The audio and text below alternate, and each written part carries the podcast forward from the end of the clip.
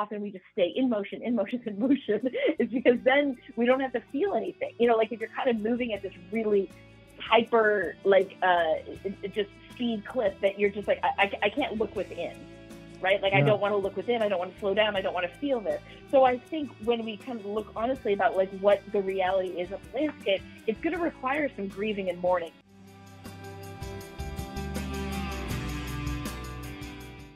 Hello, and welcome to Student Affairs Now. I'm your host, Keith Edwards. Today, we're talking about navigating trauma and overwhelm for ourselves as communities and organizations. I'm jo- joined by trauma exposure pioneer and expert Laura van Dernoot Lipsky, who's the author of Trauma Stewardship and The Age of Overwhelm. I'm so excited to learn more from you today, Laura. Student Affairs Now is the premier podcast and online learning community for thousands of us who work in, alongside, or adjacent to the field of higher education and student affairs. We release new episodes every week on Wednesdays. Find details about this episode or browser archives at studentaffairsnow.com. This episode is brought to you by Symplicity, a true partner supporting all aspects of student life with technology platforms that empower institutions to make data driven decisions. Visit them at symplicity.com. And this episode is also sponsored by Vector Solutions, formerly Everfi, the trusted partner for more than 2,000 colleges and universities. Vector Solutions is standard of care for student safety, well being, and inclusion. As I mentioned, I'm your host, Keith Edwards. My pronouns are he, him, his. I'm a speaker, consultant, and coach, and you can find out more about me at keithedwards.com. I'm broadcasting today from Minneapolis, Minnesota, at the intersections of the ancestral homelands of the Dakota and the Ojibwe peoples. I'm so excited to have the conversation. Uh, I learned first learned about Laura from several really wise and smart folks uh, recommending trauma stewardship. And uh, I really was uh, taken aback in reading the book and the stories that really resonated and connected with my own experience, the deep uh, social justice lens, and also the New Yorker cartoons bringing some humor to it. And then recently reading The Age of Overwhelm. Um, and uh, we recently had a, or, not recently, uh, almost a year and a half ago, had an episode featuring uh, myself and some other folks who written a piece about trauma stewardship in student affairs and higher education near the what we now know is the beginning of the pandemic. Um, what we thought then was maybe the middle or nearing the end. Uh, and so I'm really grateful to have you here to help guide some of us who want to go about how we navigate our work individually, community, and organizations uh, a little bit differently. So, Laura, thank you for being here. And uh, you're a trauma exposure expert. You've worked with many different organizations. Uh, dealing with uh, suicide prevention, uh, recovery from natural disasters, and so much more. And you've taken that wisdom and put it in these two books. What else would you like to share with us in terms of helping folks get to know you a little bit better? Oh, well, thank you so much for having me, Keith. I'm really happy to spend some time with you today. Um, you covered it well. That's that's that's a great introduction. So, uh, not much more. Uh, I mean, yeah, do all sorts of trauma work and education, um, and am very, very, very uh, passionate about working with adolescents and young adults for so many reasons. So, particularly happy to have this conversation with you today. Yeah, wonderful. Uh, well, let's begin as, as, good academics do by laying out our terms. So, uh, could you maybe just just kind of map a little bit for us when we're talking about trauma and overwhelm mm-hmm. And some of your terms mm-hmm. of trauma mastery and trauma stewardship? Mm-hmm. How could you kind of sort of lay mm-hmm. out some definitions and differentiate some of these for folks? Right. So, I mean, let's, I'll go the least clinical route here. So, when we think of primary trauma, if you kind of think about putting a lens on your camera, that zoom zoom lens, and that's like where you're really going in very very specific to when one has survived something that one would you know describes it as themselves, and sometimes we don't describe it for ourselves, but other folks might identify it as being traumatizing. Part of what's challenging about these definitions is, you know, it's personal and it's subjective, right? So what might be experienced as trauma by me, you know, you, Keith, mm-hmm. could be chilling, right? So it's mm-hmm. personal and subjective, which is part of the reason we want to have a lot of grace and a lot of humility with each other and try to have as i say in buddhism a beginner's mind about this because it really it really is very very individual in that regard that it's mm. not across the board but you know trauma we often think about something that fundamentally shifts one's worldview like it, it is a fundamental this is hard to for a podcast because I'm using my hands, but you're mm-hmm. like, it's a whole shift in your worldview, right? So that's kind of primary trauma, something that you have experienced. Again, there's a lot of overlap here, but then mm-hmm. vicarious mm-hmm. trauma, we think more about bearing witness, about when you are out in the world and you are living your life, you are caretaking in whatever way you might be caretaking or you're doing, you know, whatever work you might be doing or whatever studies you might be studying. And as a result of what you bear witness to, you feel like the landscape looks different to you. And that could be, you know, suffering, hardship, crisis, trauma of humans, other living beings, or ecologically what's happening on the planet. When you have that exposure, there could be vicarious trauma. As I said, there can be a lot of overlap. You can imagine mm-hmm. somebody experiencing both primary trauma and vicarious trauma. And then I've been talking a lot more over the last I mean, well before the pandemic, but many years, but not as long as been talking about trauma and vicarious trauma. Then there's overwhelm. So overwhelm is kind of where you pull the lens all the way back, put on that wide angle lens, and overwhelm can really just be any any sense of like, wow, you know, life mm-hmm. is a lot. I've got a lot going on in life. So those are the the three layers that I often talk about it. And and eh, for me, it's always within um, this larger context, um, awareness of structural supremacy and systematic oppression, and understanding how that contributes to where we are. And I think part of you know part of what I've been spending a lot of time working with folks on is is acknowledging that before two years ago, you know, pre-pandemic, there's plenty to talk about. You know, and there wasn't anybody in the state of nirvana who I know mm-hmm. before any of this. But part of what's been really challenging over these last couple of years is you've got the pandemic, you've got all the structural supremacy and systematic oppression surfacing. Obviously, it's not new, but it's surfacing mm-hmm. in these horrifying ways. There's a climate crisis, also not new, but accelerating in mm-hmm. absolutely awful ways. And then, regardless of where any of your listeners are at politically, I don't know anybody who's psyched with what's happening with our democracy. So you have, you know, whatever you came in with to these last couple of years, and uh, folks, a lot. There's a lot of depletion. There's a lot of fatigue. There's a lot of overwhelm even then. Then you have these four additional layers, um, and it's a lot. And then, you know, then there's a whole longer conversation of the intergenerational transmission mm-hmm. of trauma and oppression and epigenetics and that piece as well. So, yeah. um, again, that's kind of the least clinical way to think about yeah. it, but those are some of the different things that we talk about. Well, I really appreciate that. And uh, I want to come back to then trauma mastery and trauma stewardship, but I just imagine our listeners who uh, are on call, alcohol poisoning, sexual violence prevention, mental health issues, um, suicide, ideation. These are things that student affairs professionals are, are dealing with uh, both directly with students, but also indirectly as we case manage and navigate this. And then, of course, the overwhelm of all of the things that go on of longer hours, more emails. Uh, I hear from folks who they're they're missing 30% of their staff. Uh, while the workload has gone up, uh, people have left to do other things.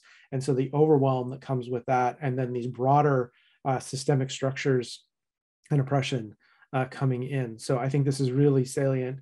And, and we're here not just to name these things, which uh, I think many people are doing and is really important, but also begin to talk about how we navigate that. So tell us a little bit before we get into the individual, community, organizational levels. Tell us a little bit about trauma mastery and trauma stewardship.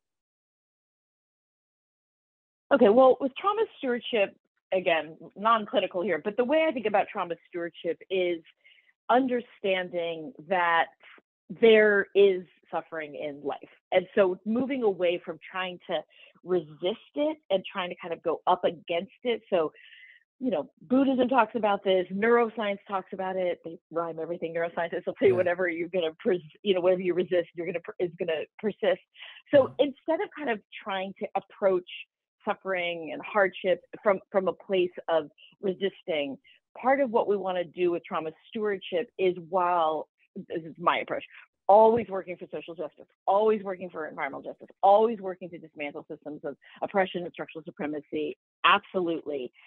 Also, understanding that there are ways that we need to, you know, as Thich Nhat Hanh says, learn to cradle your suffering. That there, mm. there are mm. ways that we need to understand what is within our control and what is not within our control and what we have agency over and what we don't have agency over and so that piece of trauma stewardship, there is a way that we approach there's a way that we you know if it's from your work or from your personal life but understanding that it it, it, it needs tending to it needs to mm-hmm. be cared for not just struggled against right?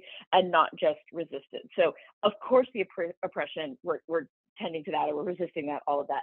But there's this, these, these deeper layers of what the consequences are and how do we care for that and how do we be really mindful how do we be really intentional and how do we have you know slow down enough which is often very hard in our work mm-hmm. to have a contemplative practice around it so mm-hmm. that's trauma stewardship trauma mastery whole okay so now that's a whole separate chapter so with trauma mastery we look at that one of the hardest things about primary trauma for humans is the out of control nature of primary trauma. That's that's part of what makes trauma trauma is the out of controlness of it. Mm-hmm. So when we talk about trauma mastery, we look at that, you know, humans forever have recreated situations as similar to the traumatic incident as possible because we tell ourselves this time we're going to have a different outcome.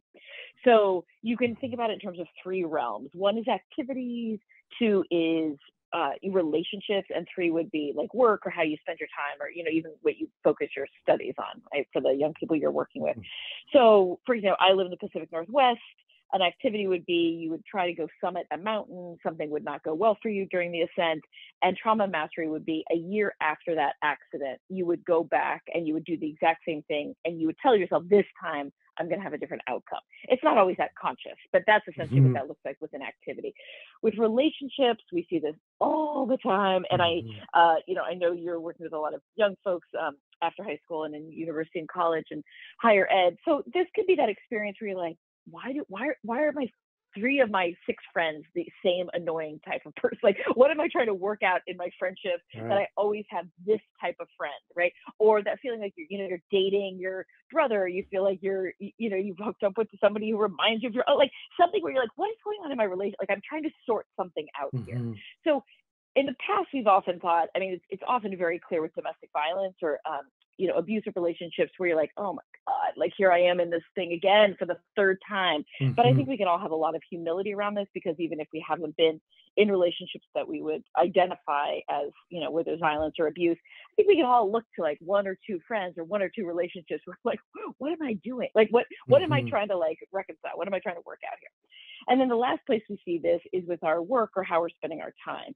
so again sometimes it's conscious but sometimes it's not conscious. So you know you might have somebody come in and want to study neuroscience because their mom was schizophrenic but was never diagnosed with schizophrenic and there's all this harm and suffering as a result of that and they might not be aware that they're super super interested as an undergrad in neuroscience but that comes not just from some like ooh mm-hmm. fascinating neuroscience but you know like wow there was all this trauma that i grew up with and i want to better understand what was going on for this person i loved right? Yeah. so that's the way it could show up and certainly in work. So you know some of your colleagues might have stumbled into the work they're doing but i imagine a lot of your colleagues are doing the work knowingly or unknowingly because they are trying to reconcile something from back in the day in their own lives right yeah. either things did not go well for them in university or you know maybe one of their dearest friends took their own lives 15 years ago and they have been on a suicide prevention you know focus track so that's trauma mastery where it's not bad or good it's not right or wrong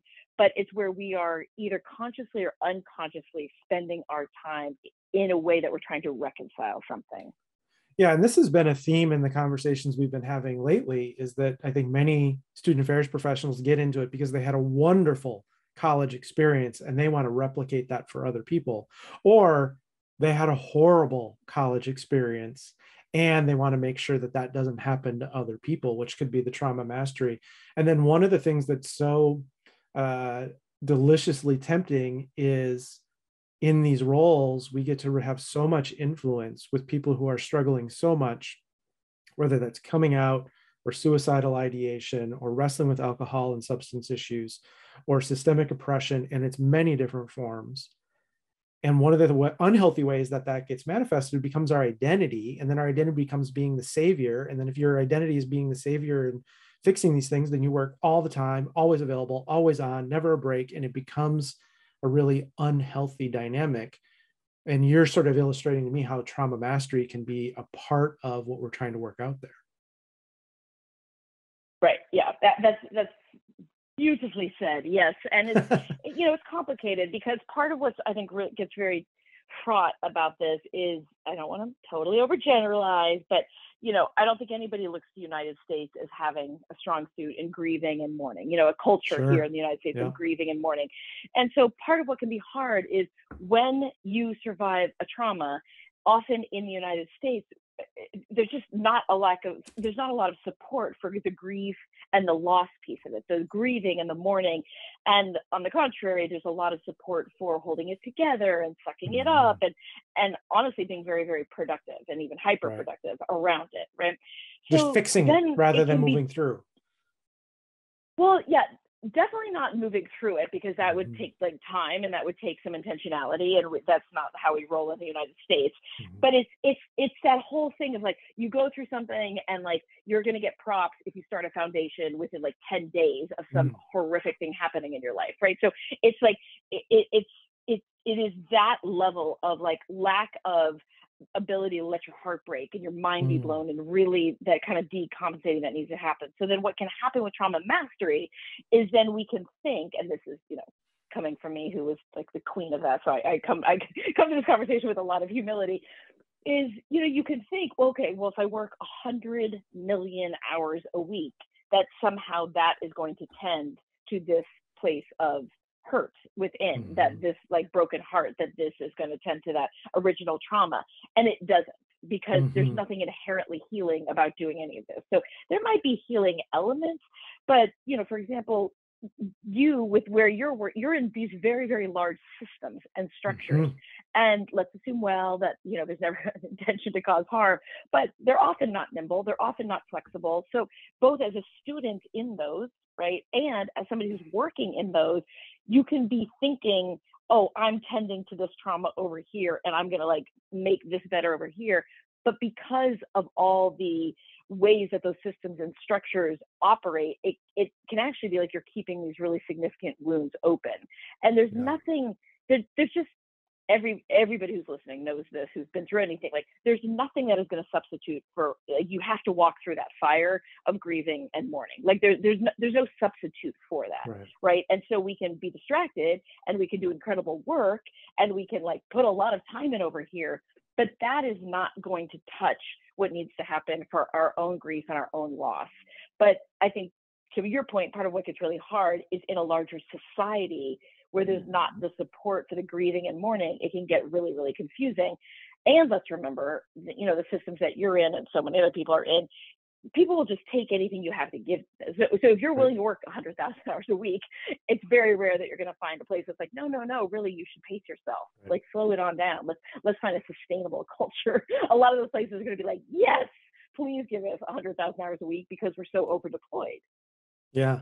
Well, I really appreciate this, and I think that you you've already uh, made it clear that you really do think about what the individual can do and the systemic. What can organizations do, and what can the people we're in relationship with do?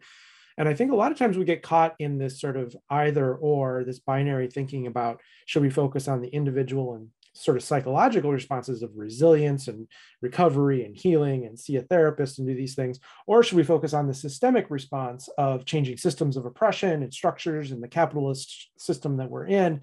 And you really have pushed back on this binary thinking and talked about it in terms of how do we do this system change work sustainably and and bringing that in. So we want to I want to talk about this at the what can we do as individuals and then what can we do in communities, the people we work with, the teams, the folks we're in staff meetings with, our families. And then how do we do this as organizations? Because we have folks who are listening who um, maybe don't feel like they have a lot of organizational power and authority.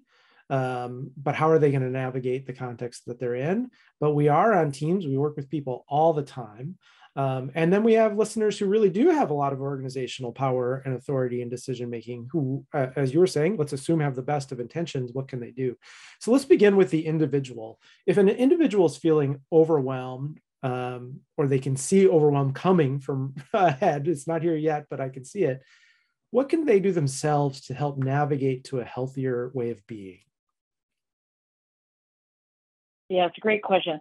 Um, so uh, just so I, I want to make sure I'm understanding, are we talking a student? We're talking one of your colleagues? We're talking, it can help. Yeah, I'm thinking about student affairs professionals specific. themselves. What can okay. student okay. affairs professionals okay. in the work environment who, who see trauma in students who probably are feeling Right. overwhelmed, or if they're not, they Mhm. see their colleagues Mhm. feeling overwhelmed. And how can how can Right. we as individuals navigate this?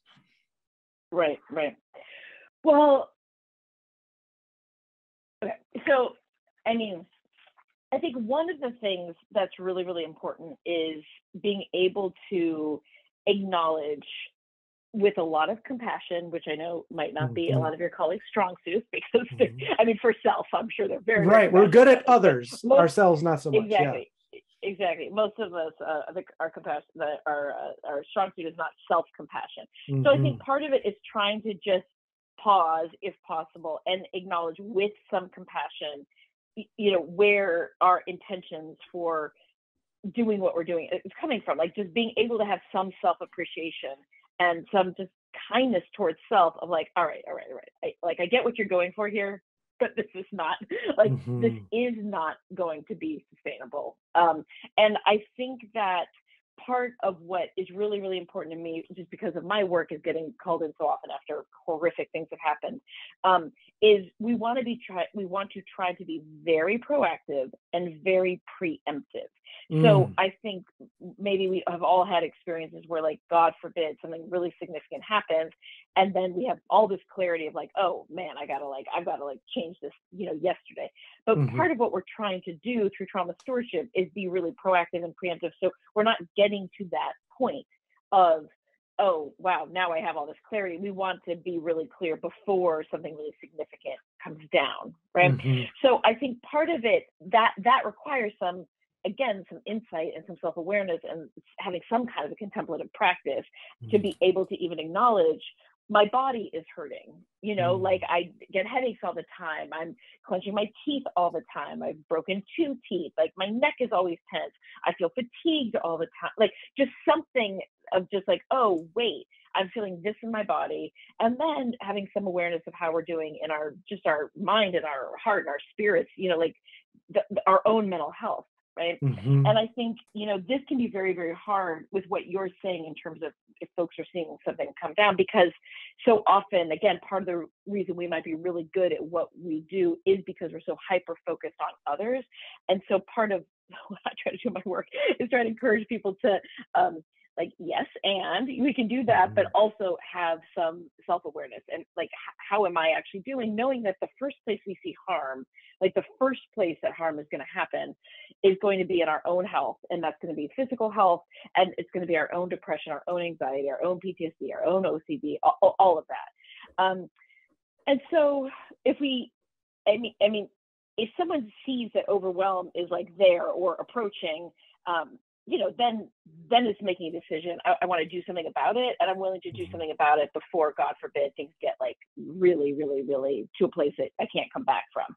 Um, Mhm. but uh, Keith, as you know, so often what's hard is like it could be very evident that things are very overwhelmed and all that's happening, and we just, for whatever reason, we're not seeing it. And that's, I mean, Mhm. that's certainly how I came to my work around vicarious trauma was like absolutely having no self-awareness around that. Even though I was blessed that I had a lot of people pointing out to me that I was tripping and I needed to do something.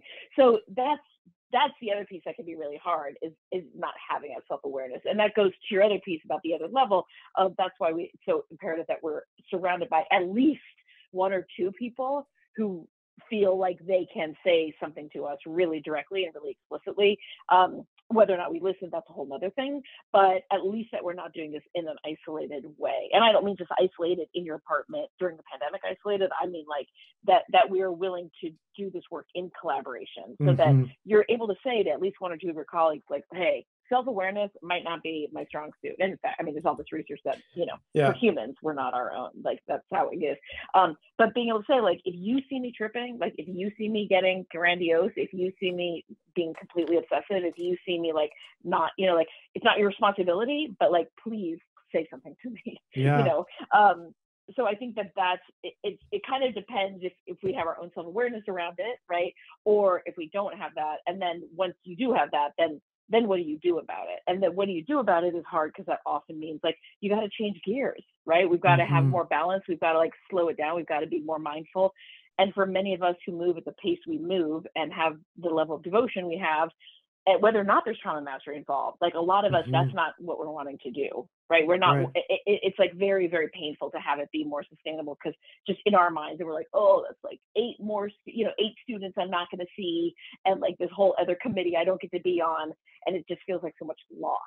Right. I guess I'm organizing uh, before we move to the how we help others, but I'm organizing the the self work that you're talking about into self awareness and self management. How do we take that pause? How do we do that introspection? How do we be use contemplative practice to really be aware of what is going on with us? And then the other part of that is the self management. How do I be proactive and preemptive about my physical health, my mental health, my emotional health? And those, of course, are all interconnected. We like to separate out the the brain and the body, but that we know that that's not the case. Um, and you're pointing that that the people we're in community with, supervisors, coworkers, loved ones, friends, even if they're just noticing uh, on Zoom meetings, uh, can help us be aware when things are off and when things are different. Um, I think so many of, of the colleagues that I'm thinking about have a sense that this is too much and it's not good but they keep pushing forward anyway. Uh, there's sort of a I can't help myself yeah. perspective, and if I don't, I don't. I'm afraid of what will happen in the world with students, right. with others, and with me. Right. Right. Mm-hmm. Yeah. Right. And right. And, and I think that's where the systemic piece is so important, mm-hmm. right? So mm-hmm. like what I look for in really healthy environments where we work um, I mean, same thing, you know, for students where they're studying, but I really mm-hmm. look for an environment that is very, uh, very focused on and able to and willing to prioritize sustainability.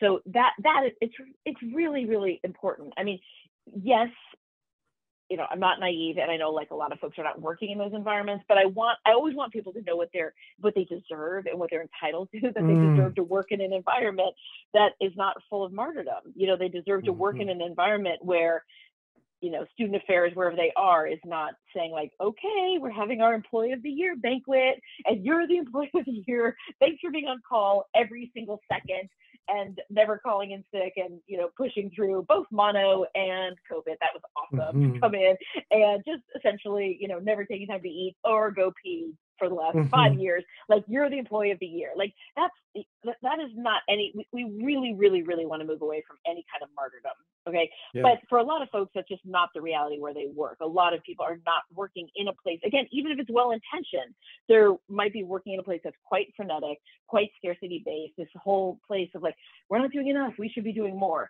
and when that sense of scarcity and freneticness collides with folks own internalized depression and own sense of that internal like the scarcity like you're saying is where mm-hmm. people feel like they're absolutely losing their minds.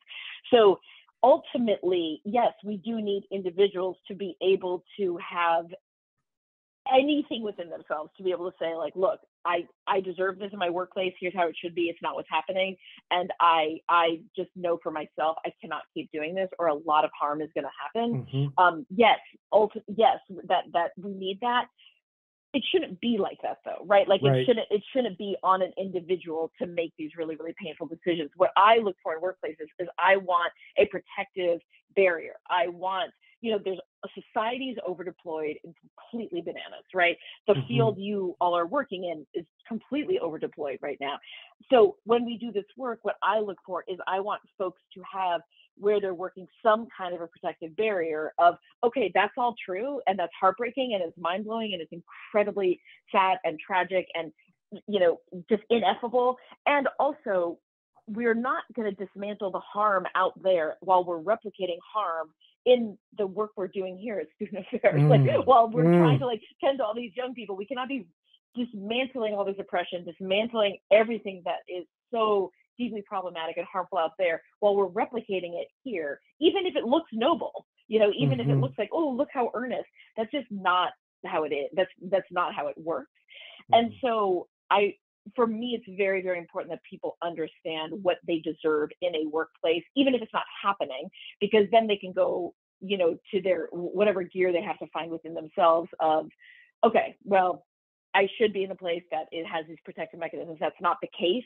And what's most important to me right now is like, I couldn't care more about the work I'm doing, obviously, but also like, I am not trying to succumb to an extreme amount of depression in my own like i cannot right. have my cancer kick back in. Like i can't like understanding that there are very very significant consequences health wise and mental health wise right? And so folks being able to be like yeah no like this is my work means a lot to me and i also literally need to stay alive. Like that's also a priority and that's that's one's own health. And then there's also our personal relationships. I mean that's the second place we see a lot of harm is in our personal relationships and probably you know many of your mm-hmm. listeners probably have had that experience where once or twice you know in their career they've had somebody uh you know a loved one say you know i have no idea how they say you're so good at what you do at work because you totally suck at home or in our mm. relationship mm. and that's that's the other place we see a lot of harm it's in our own personal lives that where we bring our best selves is often to our work it's not to our personal lives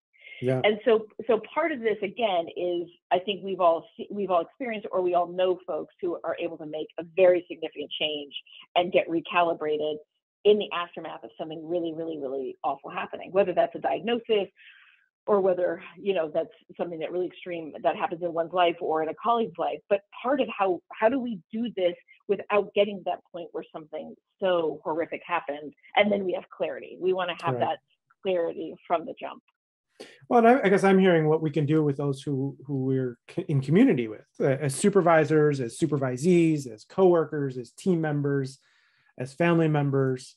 Is we can check in with people, we can ask how they're doing, we can care about them not just as employees but as people, um, and um, providing feedback about that. And and also, uh, I, I also heard not rewarding, validating, and affirming the behaviors we don't want to see, um, not role modeling them ourselves, and beginning to uh, use our agency to to advocate for ourselves and for others. Right? What what what is it that I need, and what are the things that I need that aren't just me? Everybody needs this. So how do we move that from something I need to here's something that we do as a policy or a practice in the organization?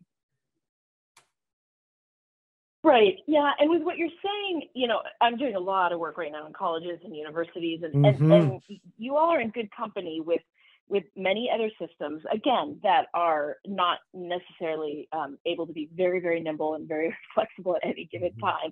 And so, what what I support folks in your field and you know in hospitals and in courthouses and these larger institutions, understanding that it's one thing if you come to this work and or you know you've been in this work let's say your landscape i mean I, I, think work for you all has been hard for a long time and again yes. there's been these last couple of years but it's one thing if you come to this work and you're like okay it is very clear to me that this is like just absolutely off the charts in terms of what the needs are and the lack of resources like how mm-hmm. many needs there are the we don't have the resources for it this is completely just from just just I have this clarity that this is an over deployed system. Yeah, I, you understand student affairs very well. you know, and like I am going to choose to work here, and I'm going to choose to bring my A game, and I'm going to do everything I can. But here's the thing: I will not internalize any of this bullshit. Like I am not mm. going to internalize the dysfunction.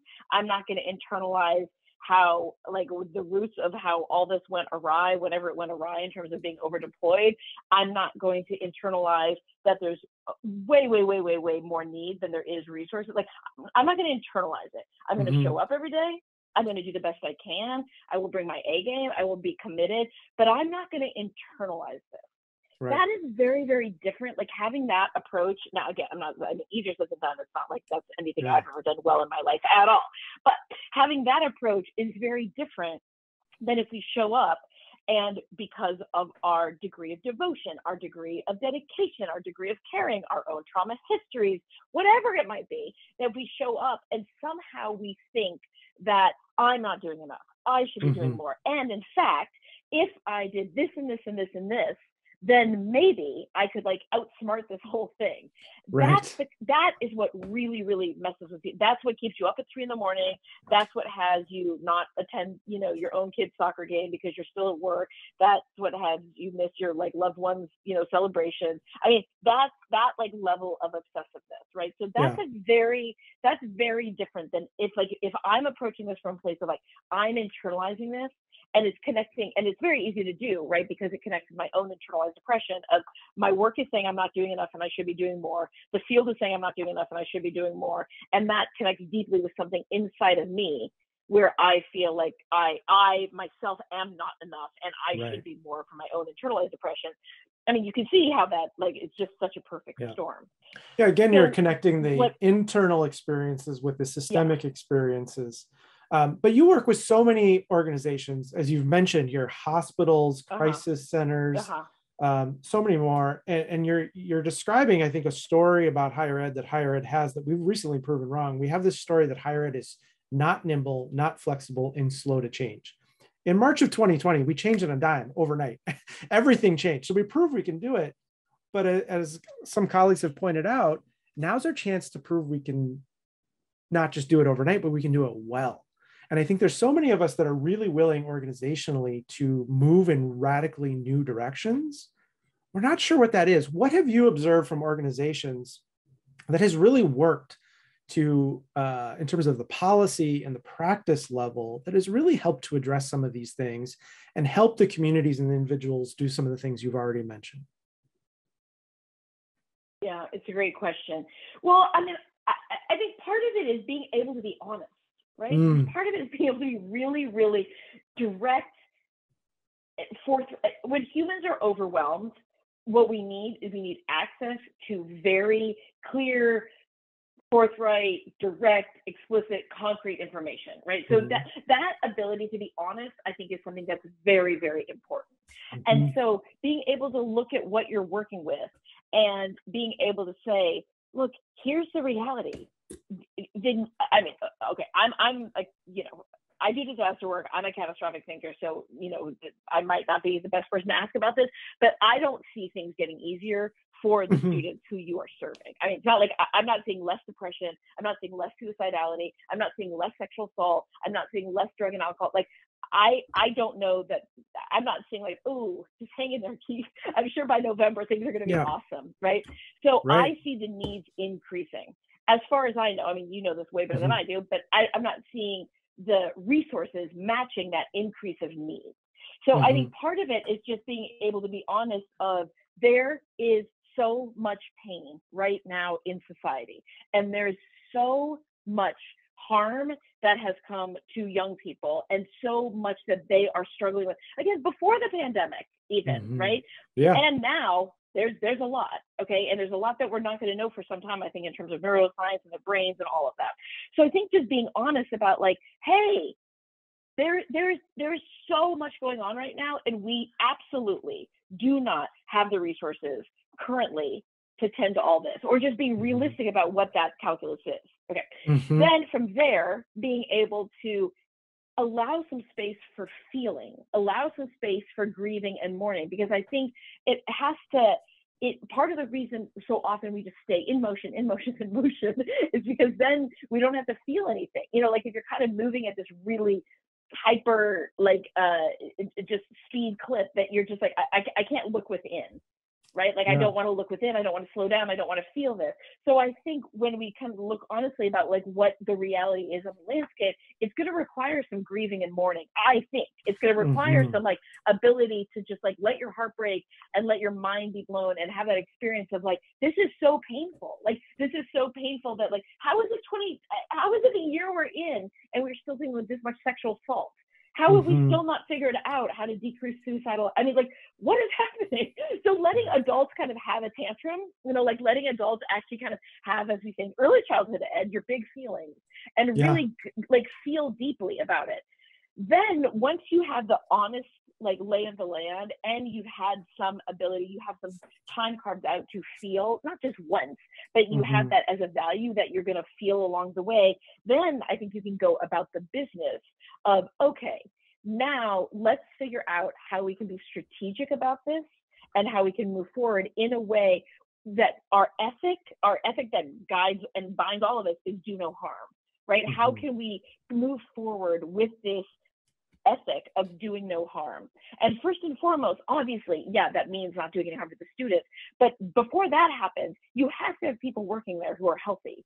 Mm-hmm. I mean, who who are actually like who who like physically their bodies are not tanking and they're not every single day combating their own depression, their own anxiety, their own PTSD, their own OCD, all of that, right? Mm-hmm. And because it's not, it's just, I think, I think that it is, it is, we are fooling ourselves if we think we can really focus on like do no harm with the students we're serving if we do not have an ability to be very introspective and understand what that looks like. If if I'm one of your colleagues, Keith, and mm-hmm. I am not well myself, right? And also the other piece is if we don't have good morale.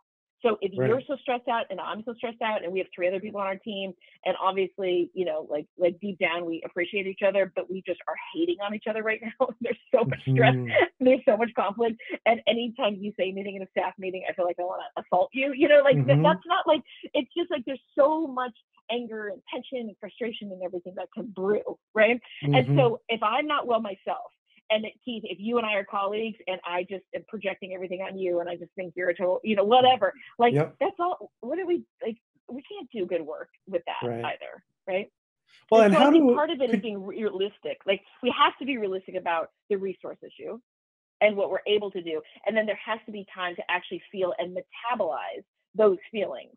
And then from there, then I think we can be really intentional and strategic about what we can do and what we can do well and what we have to do differently and what we have to stop doing and where we, we i think we just need a paradigm shift we can't just say well there's a greater need so we'll just do more and more and more we need to rethink how we do this right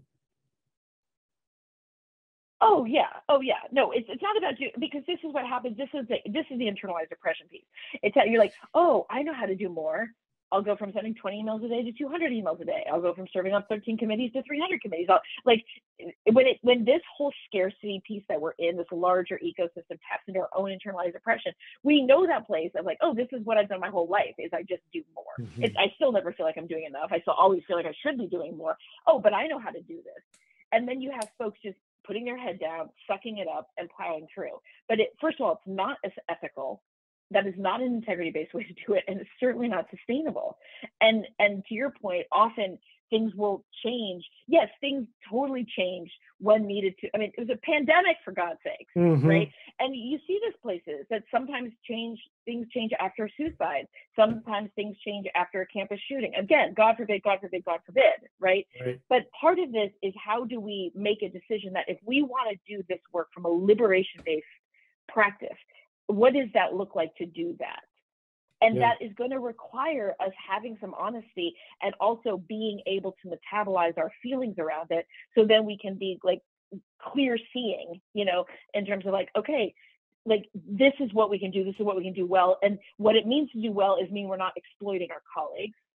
Yeah. And it also means like we're not, we're, we're what we can do, what we're serving the kids, we're doing reliably for these. kids. I work with so many young people in colleges that it, it is like I I can't even describe to you how much advocacy they're having to do to get into a counseling session for themselves.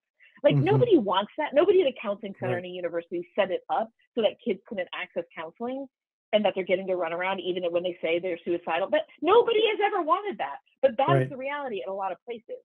So systems are over deployed and we think like by like just you know not having clear parameters or not saying no or anything that like maybe that's in the best interest because we just again you have all these colleagues who are so dedicated so devoted but it's it's a systemic piece that is perpetuating this and unfortunately then you've got individuals who need to use their like access to their intelligence and their insight and their awareness of like hang on this is going one direction and it is not going to end well. Right like we're in over our heads here. One of the things you repeated again and again and again in your book, The Age of Overwhelm, which I really appreciated with less is more. And it was such a wonderful, uh, each time I was reading it, as there's all of these strategies about how I can deal with overwhelm less is more. We don't want you to be overwhelmed about how you're addressing your overwhelm. And I'm hearing this here as well less is more. What really, where do we really want to focus? How to be intentional about that? Um, so I appreciate that. Uh, we are running out of time. And this podcast is called Student Affairs Now. And we always like to end by just inviting our guests to share what is it that you're thinking, troubling, or pondering now might be something that you're really focused on in your work and on kind of on the cutting edge of your thinking, or maybe something that's just really present with you now. And then we'd also love for you to share where folks can connect with you. Your team at the Trauma Stewardship Institute has given us many, many things that we'll share in the show notes from uh, books and resources and visuals and handouts and podcasts and more. But what are you troubling now and how folk, can folks connect with you?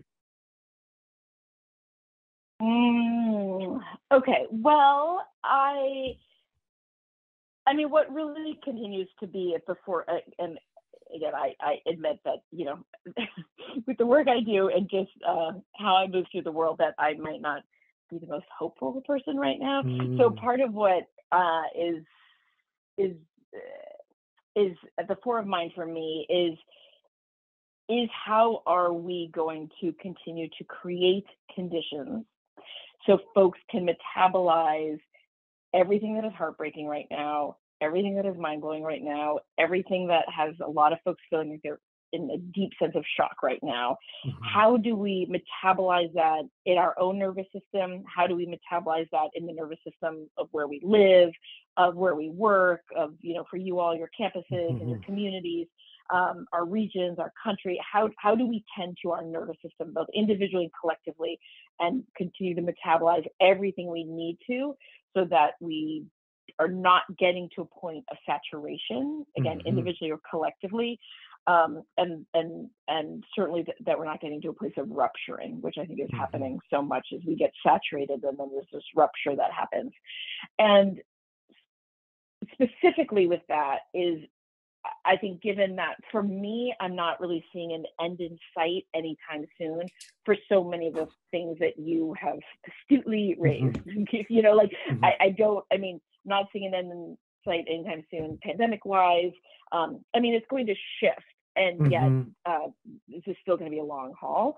Um, I'm not seeing an end in sight, certainly for oppression, folks are working on it of course mm-hmm. as we have forever but you know that that is that that's not ending anytime soon. The climate crisis, same. Our democracy.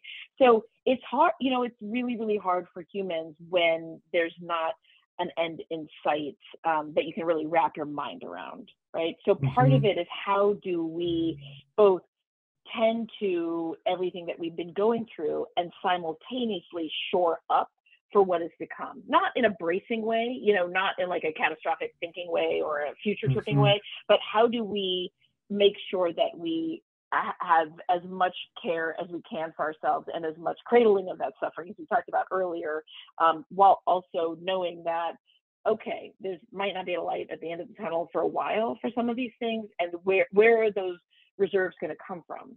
Right, but you're talking about because you know, I don't, I yeah. You're talking about hope, uh, being proactive and preemptive about cultivating our own sense of hope. You're reminding me that just like gratitude isn't necessarily a feeling, but a practice. How can cultivating our hope be something we put intention to so we can move forward in the ways we want to? Yeah, I mean, I think there's there's hope, and there's also um, there's also being very realistic, right? Mm-hmm. There's also being very realistic about like this is what the current landscape is, you know mm-hmm. and, and, certainly it's different i mean again personal subjective it's different different for everybody but trying to be very very realistic and from that place you know in buddhism they talk about like wake up to the present moment like mm-hmm. really waking up to like okay here's here's what is happening and given that what do i need to do to make sure that I am not becoming saturated day after day and getting to a point of rupturing. Again, that can be mm-hmm. individual or collective, right? And then what what is my plan for how for the long haul here I am going to be able to tend to myself and tend to my loved ones and tend to my work and you know tend to th- these larger collective responsibilities that we have. Yeah.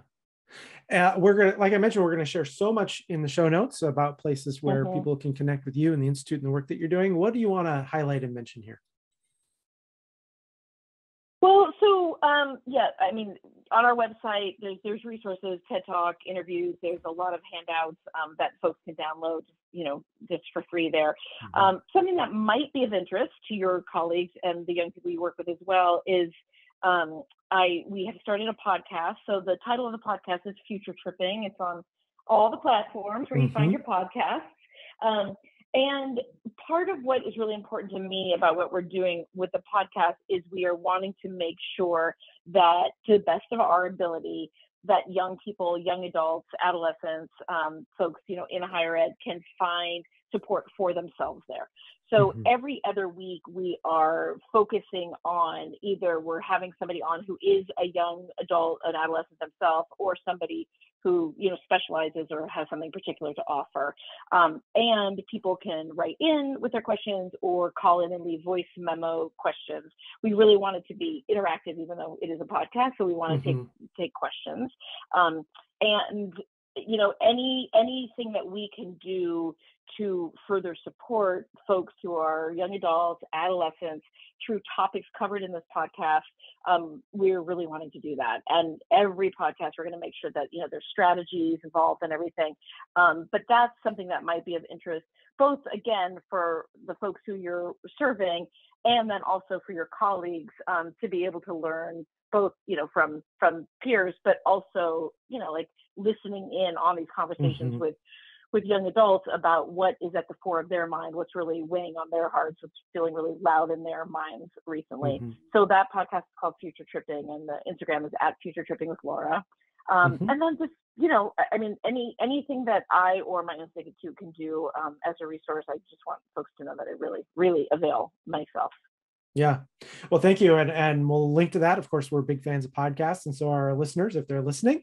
Um, but I also, uh, there's so many resources on your website that you've really made available visuals, handouts, great resources. We'll provide all of that and more in links in the show notes.